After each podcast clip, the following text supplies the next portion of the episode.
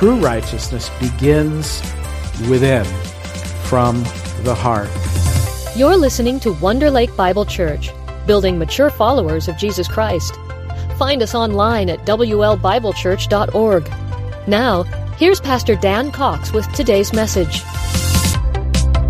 Today is one of those fire, ho- fire hose messages. What do I mean by the fire hose? If you're new to us here today, a fire hose, you know, it's awfully hard to get a drink from a fire hose, isn't it? You turn that on, that stream is coming out of there. Uh, so you want to slow that down a little bit and get a drink from that. And so today, then, there's going to be a lot coming at us here today because we're covering a good bit of ground in the scripture here. So, what I always like to say in these instances is don't try to take it all in. Don't try to apply it all all at once. We can't do that. But what I would ask you to do is right now, there where you are, in the quietness of your heart before the Lord, ask the Lord, say to Him, Lord, what do you want me to hear today? What do you want me to hear today? What do you want me to take away from this message here today? So, as we continue then now in our series on the life and the death and the resurrection of the Lord Jesus Christ, want us to reflect once again for just a moment on true righteousness. You know, we use that word righteousness on what do we mean by that? Righteousness means what? Moral rightness, moral goodness, that God is righteous. That is, He is morally perfect, He is holy. Um, but it's not only an absence of sin and corruption, it is the presence of virtue, the presence of good. Righteousness, then, is ultimately it's God's perfection in every thought, attitude, word, and deed. Think about that for just a moment. To be truly righteous, true righteousness means being absolutely perfect, being perfect like God in every thought, every attitude, every word, every deed. How many righteous people do we have here this morning, you know, based on that, right? None of us, by that definition, in and of ourselves, right? But righteousness, then, that's why it's a gift that's given to us by God. It's God's own righteousness. And we see then it is something from within that is then expressed outwardly, then as well. Expressed outwardly in our relationships with others, then.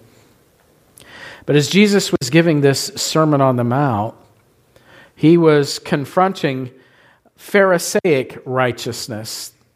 Pharisees had a very different definition of righteousness. God's definition of righteousness is his perfection in everything. But for the Pharisees, it was what? It was an outward legalistic conformity to the law to look good for others. But it wasn't in the heart, it was neglecting the heart and the spirit of the law. There was no inner purity of heart. It was motivated by pride it was self sufficient. It was self righteous. It was hypocritical. There were man made rules and regulations then. But Jesus says, no, true righteousness is both inner and outer. It's an inner conformity to the heart of God, which then results in an outer conformity to the law of God.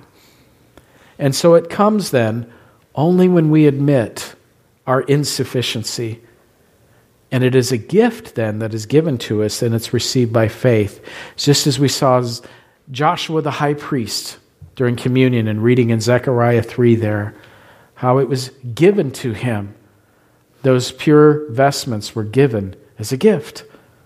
And that's true righteousness then.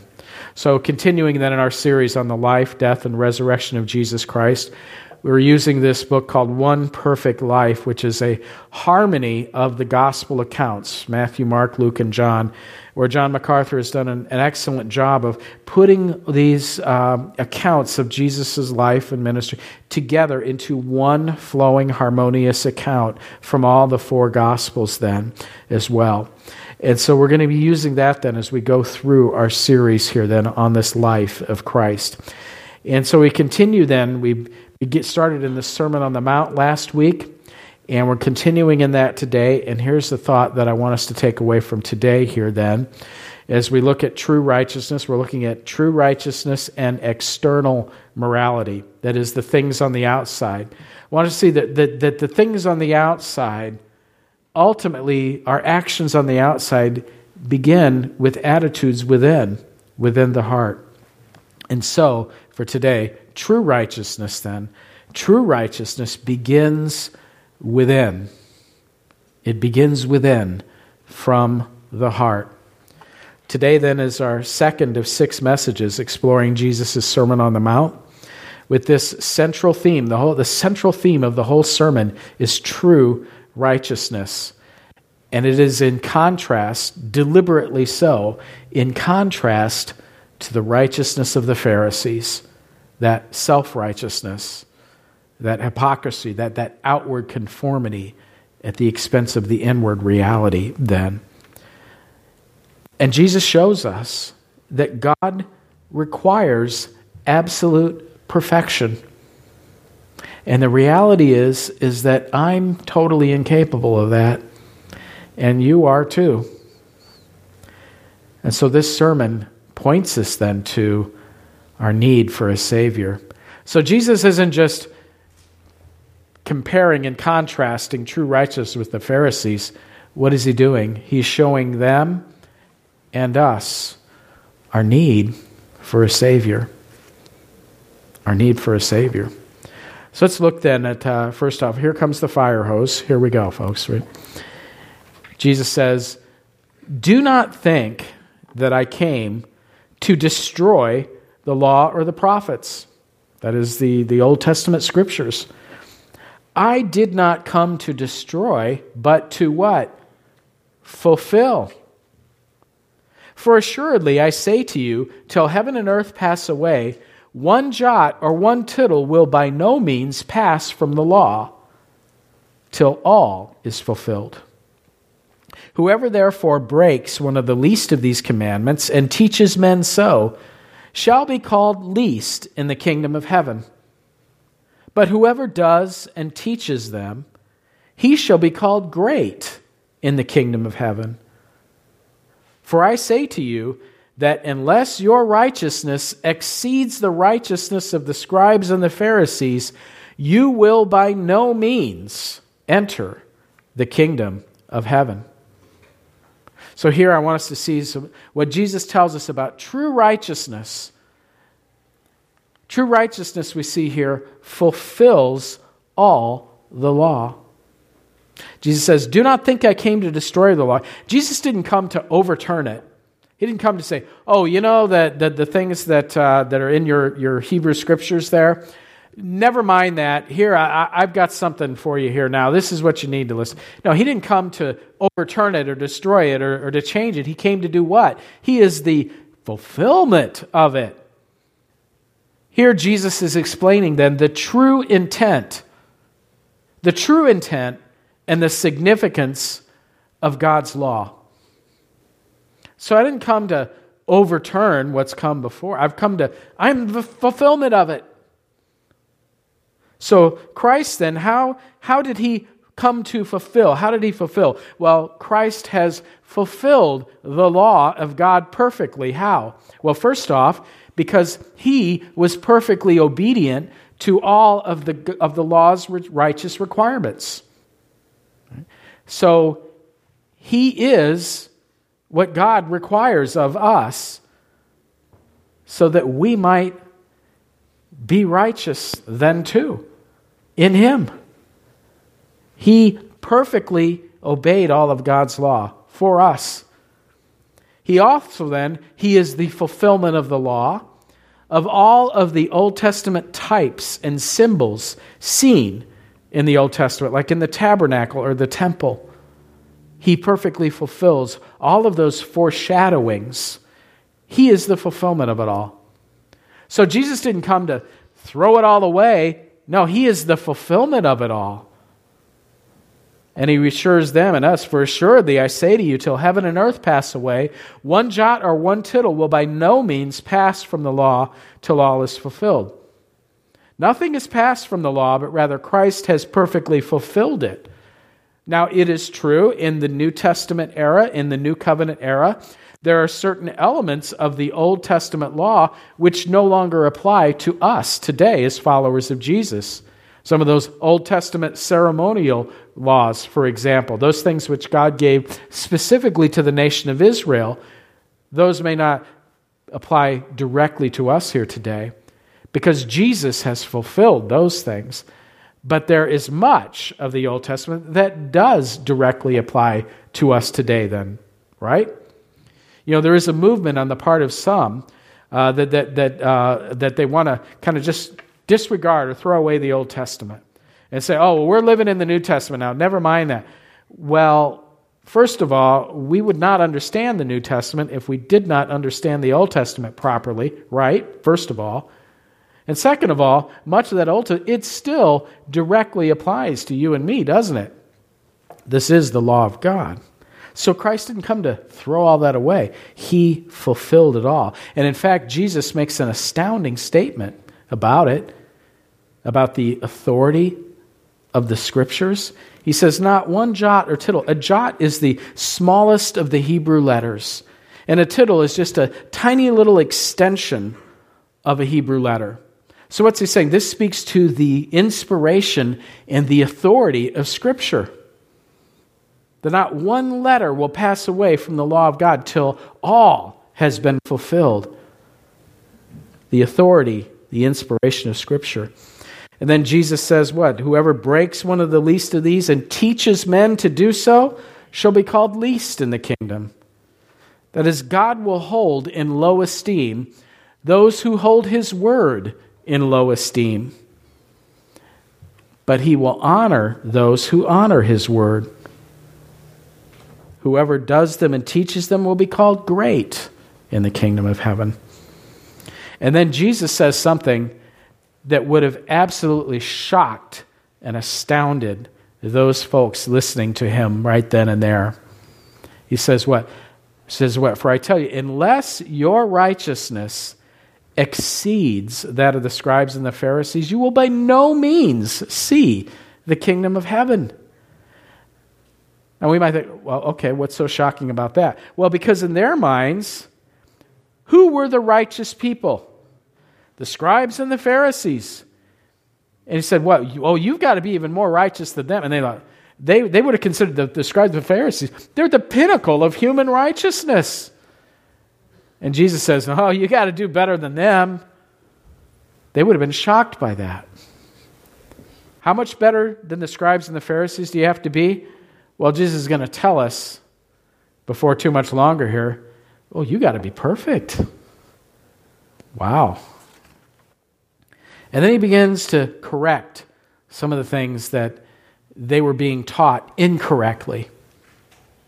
So he says, You have heard that it was said to those of old, You shall not murder, and whoever murders will be in danger of the judgment. But I say to you that whoever is angry with his brother without a cause shall be in danger of the judgment.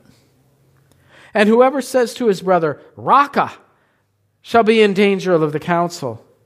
But whoever says, You fool, shall be in danger of hellfire. Therefore, if you bring your gift to the altar and there remember that your brother has something against you, Leave your gift there before the altar and go your way. First, be reconciled to your brother, and then come and offer your gift. Agree with your adversary quickly while you are on the way uh, with him, lest your adversary deliver you to the judge, the judge hand you over to the officer, and you be thrown into prison. Assuredly, I say to you, you will by no means get out of there till you have paid the last penny. The last penny. So, true righteousness, then, it fulfills all the law, but also true righteousness, then, seeks reconciliation, seeks reconciliation with others. See, Jesus said, You have heard that it was said, but I say to you, this is the first of a number of instances where we see that. He says, You have heard that it was said, but I say to you, Jesus is not refuting the Old Testament law. He's not saying, "Now I know, you know, once that it said this, but here's here's but this is what I mean now." No. He's saying, "You have heard that it was said, but I see you." He was talking about those he was correcting those who were distorting what the Old Testament law was preaching and teaching. So he's correcting what they had heard from their teachers. And he was correcting those things that they had heard from them, those traditions which they had taught, which actually were at odds with the heart and the intent of God's law. So Jesus is not endorsing murder as long as we're not angry about it. No, he's saying, You have heard, you shall not murder. But I'm telling you, it goes beyond that. It's not just that you don't murder someone, it's what's going on in your heart because ultimately murder stems from the heart, right? And so he says, You may, someone may think, Well, I haven't murdered anyone. Well, good, but have you been angry? Without cause. Not angry for a righteous cause, okay? Angry without cause. That's where it starts, right? In the heart. Angry without cause. Raka, an Aramaic word meaning an empty head, right? You empty head, or you fool. Murder stems from an angry heart. So it's not enough just to say, I haven't murdered anybody, I guess I'm righteous then. Well, again, good that you haven't murdered someone, but righteousness demands, God's righteousness demands more than just not murdering someone. It's about a hard attitude. If you've, if you've harbored unrighteous anger, insults, you've murdered in your heart. Therefore, Jesus says, What? And by the way, when we're harboring these kinds of attitudes towards folks and them towards us, that rarely ends well, does it? And that's why Jesus then tells them, tells us to, uh, to vigorously seek reconciliation, make it right. Fortunately, not too many of us go to the point of actually murdering someone, right? But we may be doing it in our hearts day after day after day. So Jesus says, make it right.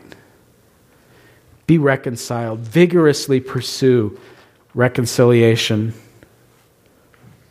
MacArthur says here Jesus calls for reconciliation to be sought eagerly, aggressively, quickly, even if it involves self sacrifice. And it is better to be wronged than to allow a dispute between brethren to be a cause for dishonoring Christ. Okay, here comes the, uh, the really tough one. You have heard that it was said to those of old, You shall not commit adultery. But I say to you that whoever looks at a woman to lust for her has already committed adultery with her in his heart. If your right eye causes you to sin, pluck it out and cast it from you. For it is more profitable for you that one of your members perish than for your whole body to be cast into hell. And if your right hand causes you to sin, cut it off and cast it from you. For it is more profitable for you that one of your members perish than for your whole body to be cast into hell. Furthermore, it has been said, Whoever divorces his wife, let him give her a certificate of divorce. But I say to you that whoever divorces his wife for any reason except sexual immorality causes her to commit adultery. And whoever marries a woman who is divorced commits adultery. There's a lot there. We're going to get to very briefly today. True righteousness, then what? Fulfills all the law, seeks reconciliation, but then also it pursues sexual purity pursues sexual purity. It says, You have heard that it was said, You shall not commit adultery. Someone might say, Well, well, I haven't committed adultery. I haven't cheated on my spouse. Well, good, but the law of God requires more than not, not than just not physically engaging in that act. Like murder, it begins in the heart. Adultery begins in the heart. Whoever looks at a woman to lust for her has already committed adultery with her in his heart. And ladies, you are not off the hook. This applies for you. You look to a man with lust to, with intent to lust, that's adultery in your heart. It begins in the heart. Does this mean if you find someone attractive, you've committed adultery with them? No. It's what? It is a willfulness, a giving over of that, looking with intent to do that, and zeroing in and focusing in on that, and letting the mind go where the mind goes. That's committing adultery in the heart. That is because God's righteousness is what? Perfect in thought. Not just outward action, but perfect in thought as well. So you are guilty of that in your heart. And so what, is he, what does Jesus say? He gives some instruction there, which is not to be taken literally, but is to be taken seriously. Okay? What do I mean? Not to be taken literally, but is to be taken seriously. Can you pluck your eye out and still have a problem with uh, adultery and lustful thoughts in your mind? Absolutely, you can. So, what's his point? It's a metaphor, it's hyperbole to do what? To say, take drastic action to be pure, to pursue sexual purity. Take drastic action to, pure, to pursue sexual purity. Who is a great example of taking drastic action in order to remain pure? I'll give you a hint. It's in the Old Testament, in the book of Genesis. Joseph, right? What did he do when his, his master's wife, Potiphar, Potiphar's wife, what did she? She wanted day after day after day, she was coming to him. And one day, what? She grabs him, and what does he do? He runs, flees, even leaving his outer garment in her hand as he's running to escape. And that's the picture there for us. Whatever it takes, take drastic action to stay out of harm's way. And then he says something. Furthermore, it has been said whoever divorces his wife, let him give her a certificate of divorce. But I say to you, whoever divorces his wife for any reason except, except sexual immorality causes her to commit adultery. And whoever marries a woman who is divorced commits adultery. This is a complex topic that we're not going to cover all here today. But I want us to see what Jesus is talking about here, his point in this. Here's what was going on there was debate among the rabbis of their day about divorce. Some had a very strict view of that, whereas there were others who seemed to think that you could divorce your wife, a man could divorce his wife for any reason whatsoever, as long as he gave her a certificate of divorce as was prescribed in the Old Testament law. And so Jesus is correcting that attitude and that wrong teaching. He's saying, but the, the whole point of this certificate of divorce that a husband would give the wife was a, a measure to protect the woman legally. But it was then being used then unrighteously by these men to put away their wives for any reason whatsoever. Well, we have it right there. It says, you know, here, just give a certificate of divorce and you're good to go. And Jesus saying, Well, you have heard this and, and you're, you're, you're being told these things, but you don't get it. You don't understand the sanctity of the marriage covenant. Now, here Jesus does say divorce was permissible in cases of adultery. Now, if you look at other scripture, you see, are there other instances where it's biblically permissible? Sure. But the point here is not to get into an argument about what is or isn't permissible, and if someone has been divorced, can they remarry and so forth. That's another topic for another day. What's Jesus' point here in saying this?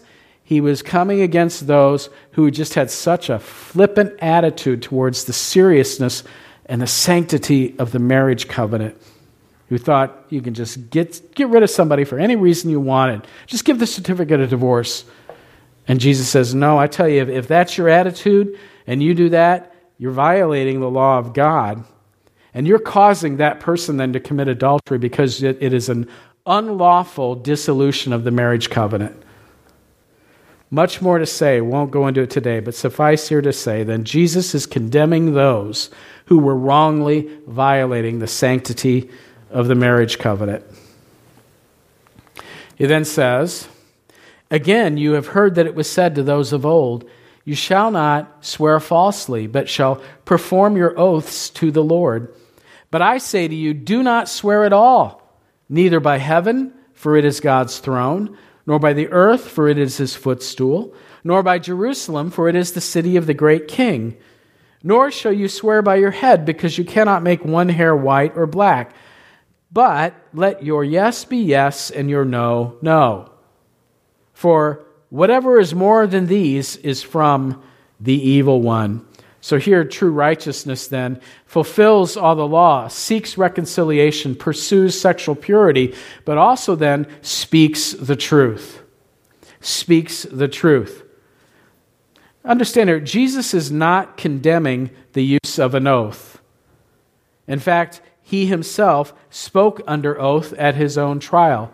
We're told at other points in Scripture. The problem isn't using an oath. The problem is, what were the people doing?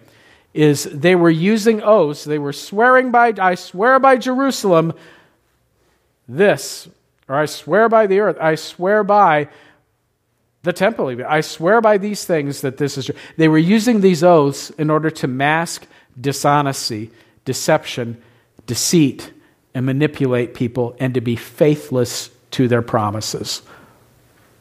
And they thought that they were getting away with it because they were not invoking the name of God. They were not swearing by God that what they are saying is true.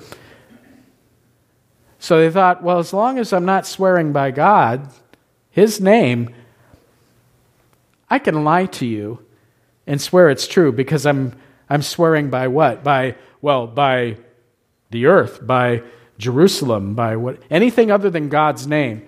And Jesus sees right through that and says, "Uh uh Just because you're not swearing by God's name doesn't mean that you know it's okay now to be dishonest. In fact, those other things that you're swearing by rather than my name, don't swear by heaven. Why? Because that's God's throne. Don't swear by the earth. That's his footstool. Don't swear by Jerusalem because it's the city of the great king. In other words, what? It all belongs to him. And whether you're using his name or not, it all belongs to him. And you're involving him in your sin, whether you think you are or not, you are. So what is his what does he tell us to do? Be honest. What? Let your yes be yes and your no, no. You don't need to swear. You don't need to say all that. Just be honest. Just be honest.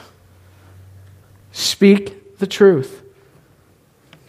Be a person of your word who does not resort to oaths to try to deceive and manipulate people. You have heard that it was said, an eye for an eye and a tooth for a tooth. But I tell you not to resist an evil person. But whoever slaps you on your right cheek, turn and offer the other also. And if anyone wants to sue you and take away your tunic, let him have your cloak also. And from him who takes away your cloak, do not withhold your tunic either. And whoever compels you to go one mile, go with him too. Give to everyone who asks of you. From him who wants to borrow from you, do not turn away. And from him who takes away your goods, do not ask them back. Now, here are some words of Scripture that can be gravely misunderstood and misapplied. First, let's talk about, before we talk about what Jesus is saying, let's talk about what he's not saying. Is he saying, just accept abuse, allow people to hit you and abuse you, and just, just be a punching bag for other people's abuse? Just let evil people do whatever they want to you. Don't resist them. Let them do whatever they want. Or anytime somebody asks you for something, give them all you got. Anytime someone asks, give away everything you have. Is that what Jesus is saying? In the full context, no, that's not at all what he's. But what, what? But he just said it there. No, but what is he doing? He once again he is coming against a wrong attitude. He's coming against a wrong attitude, and what he is saying here is that true righteousness surrenders personal rights. In other words, the law was given. You have heard that it was said, eye for an eye, tooth for a tooth. What is the context of that? Well, it's about their legal code, their Israelite legal code that God gave them. Now, we have an expression for that in our day eye for eye, tooth for tooth. We would say it this way in our day when it comes to the legal code make the punishment fit the crime. Right? That's what eye for eye, tooth for tooth meant. Make the punishment fit the crime. Be just in your legal system. If someone commits a minor offense, you don't give them the death penalty. On the other hand, if it's some minor thing, you don't, uh, you, you don't give them the death penalty. But on the other hand, if it's some serious thing, you don't just give them a slap on the wrist, right? So, what were people doing? They were taking that principle and they were applying it then to every single little interaction with people, insisting on personal retaliation and vengeance. You insulted me, eye for eye, what do I need to do? Insult you right back. Oh, you borrowed something from me and you didn't pay it back? What do I need to do? Well, I'm going to go there and just, I'm going to take something of yours. No, he's coming against that attitude, saying, you know, sometimes there are small things that we just need to let go and surrender your personal rights. When he says, if someone slaps you on your right cheek, turn it off for the other also. See, there Jesus is telling us to accept abuse and punish, you know, let people hit us, right? No. What is that? It's a way of saying being slapped on the right cheek was a metaphor for what? An insult. If someone insults you, do you have to give it right back to them? No. So Jesus is not saying to ignore criminal offenses. He's talking about the little things that irritate us or might impinge on our rights in some way. So don't insist on retaliation for every little thing that someone may do or paying them back, but let it go. Surrender your personal rights. And when I say that, it doesn't mean we completely surrender our rights and never stand. Jesus is saying, be a doormat that people can walk all over. No, again, he's talking about the little things. Let them go. You've heard that it was said, You shall love your neighbor and hate your enemy. But I say to you who hear, Love your enemies and bless those who curse you. Do good to those who hate you, and pray for those who spitefully use you and persecute you, that you may be sons of your Father in heaven. For he makes his sun rise on the evil and on the good, and sends rain on the just and on the unjust. For if you love those who love you, what reward have you? What credit is that to you? Do not even the tax collectors do the same? Even sinners love those who love them. And if you greet your brethren only, what do you do more than others? Do not even the tax collectors do so? And if you do good to those who do good to you, what credit is that to you? For even sinners do the same. And if you lend to those from whom you hope to receive back, what credit is that to you? For even sinners lend to sinners to receive as much back. But love your enemies, do good, and lend, hoping for nothing in return. And your reward will be great. And you will be sons of the Most High. For he is kind to the unthankful and the evil. Therefore, be merciful, just as your Father also is merciful. So, true righteousness then surrenders personal rights and even, dare I say it, loves and blesses enemies. You know, interestingly enough, Jesus said, He says here, You have heard that it was said, You shall love your neighbor and hate your enemy. Or again, he's, he's coming against false teaching of the, the rabbinical tradition here. Can you show me in the law where it says love your enemy and hate, or, or love, where it says love your neighbor and hate your enemy? No. Half of it's there. Half of it's in the law. Which, which half? Love your neighbor. Hate your enemy. Where'd that come from? They made it up. I'll spare you. Spoiler alert. Don't go looking through your Old Testament to find it. It's not there. They made it up. It was how they were explaining, well, you know, you love your neighbor, and loving your neighbor means hating your enemy. You know, it's okay to hate your enemy, but you love your neighbor. But hate your enemy. So Jesus says, oh, no, no, no. Love even your enemy. Love your neighbor, yeah, and even your enemy, because your enemy is your neighbor too. And in fact, it says what? But even do good to them. It talks about how, well, you know, even the people that you think of as being evil or sinful and that, well, you know, they, they do good to those who do good to them.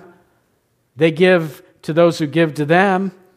They, they do all these things because what? They're expecting something in, in, in return. But, but no, your love is to be such that you, you love even those who don't love you back. You give to those who even don't give back to you. True righteousness then loves and even blesses enemies. And our last one for today here is anybody sensing that they're not as righteous as maybe they thought they were? If you're sensing that, that's good because you're supposed to, okay? But if you hadn't got there yet, if you still think you're doing really well, if you still think you're, you're, you're truly a righteous person, well, here's the last part right here. You shall be perfect. Just as your Father in heaven is perfect. So, what does God's law require of you and me? to be as perfect as He is. Now, who thinks that they're righteous, right? And that's the whole point. You're not, I'm not. God requires perfection. Because if He didn't, He would not be perfectly just. Would He truly be a righteous and just God if He just tolerated and allowed unrighteousness and all manner of sin? No. Say, would you be a would you be a good parent if someone was harming your child? You knew about this and you said, "Well, you know, nobody's perfect. Uh, I'm not going to do it. I'm not. I'm not going to protect this child. I'm not going to do anything about it because, after all, nobody's perfect." Would you be a, a good parent? No, you'd be a terrible parent, wouldn't you? So, would God be a righteous God if he required anything less than perfection? No, he wouldn't. So, God requires it because he is perfect and righteous. It's, it, it's, it's what it means to be perfect and righteous and just, is to require that then. But also, as I've said before, you want him to require that. You want him to require righteousness because if he didn't, what kind of world would we have forever and ever and ever? This world. Do you want this world forever and ever? No, you want. You want. It wouldn't be heaven, would it? It wouldn't be the new earth. It would just be the old earth all over again. God requires perfection. But but but Nobody's perfect. Oops, I forgot to advance that. There we go. So the true righteousness is perfect. It is perfect. You say, but but but nobody's perfect. I agree. None of us are. God requires absolute perfection, and none of us are. Well, almost none of us are. Nobody's perfect except one. There is one who is perfect, the Lord Jesus Christ. That is why God sent a perfect Savior. And it's through faith in Him that we are joined with Him in His perfect life, in His death, and in His resurrection.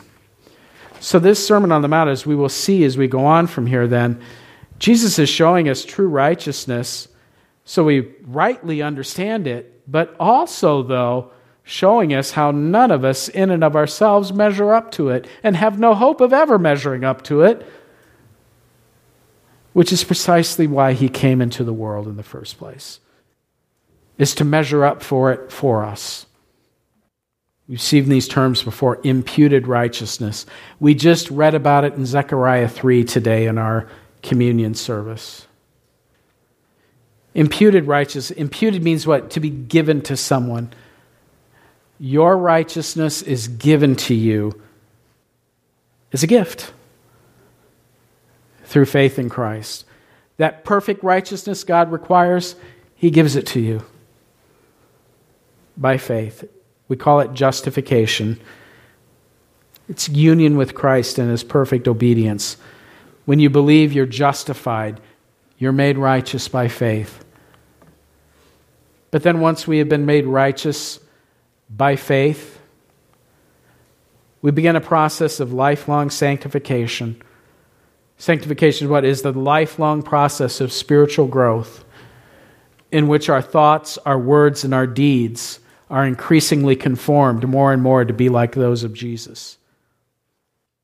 And then it ends with glorification, final glorification. It's final perfection in practice as well as in position by what we have now as a gift by faith. You say, well, what do you mean? I've been given perfect righteousness in Christ, but I'm not righteous perfectly right now. Right now, no, you're not, but you will be, and that's glorification when God brings that to a conclusion, when He brings you into, your, into His presence, and you are, in fact, perfect in practice and in every way, just as you already are by your position in Him now. But it also includes what? The resurrection of the body, when your body is made perfect, then too, suitable for eternal life. But for just a moment, back to that lifelong sanctification thing. But until we are glorified, we all have work to do. But understand, note, we cannot work for our salvation, can we? That's a gift received by faith. So we cannot work for our salvation. But what can we do? And what are we told to do? What are we commanded to do? We're told, do not work for your salvation. You can't do that. But rather what? Work out your salvation. Meaning what? Grow. Sanctification. Grow through humble obedience and dependence on the power of God working in your life over a lifetime. That's what we're called to do. So what? I would remind us where we started. True righteousness, then, it isn't just outward things. Well, I haven't murdered anybody, I haven't committed adultery. Well, no. True righteousness begins within from the heart. It begins within from the heart. It's not enough to conform ourselves to some outward standard, it begins from within. And it's perfect. It's perfect righteousness. It's why we need a Savior. So I would say trust in Christ's righteousness, not your own. Pursue lifelong sanctification from the heart. And then this one, I love this one praise. Praise Christ for your final glorification. Trust, pursue, and praise. Let's pray. Lord, thank you uh, for this hope of final glorification that we have in the Lord Jesus Christ. Not a one of us here is perfect, God, but you are, Lord Jesus. Nobody's perfect except one. And we thank you, Lord, that you have given us your very own perfection as a gift. It's grace. We receive that by faith in you, putting our trust in you, turning away from self reliance and putting our trust in you. Help us now, then, by the power of the Holy Spirit who lives within us, to pursue that righteousness day by day for the rest of our lives. And we give you praise, Lord, that you're going to finish what you started, that we will be perfect in practice for you. And you're going to raise these mortal bodies and change them to be like the glorious resurrected body of Jesus, suitable for life forever on a new earth. Thank you for that hope. We pray it in Jesus' name. Amen. Thanks for listening to today's message. For more information about Wonder Lake Bible Church, visit WLBibleChurch.org.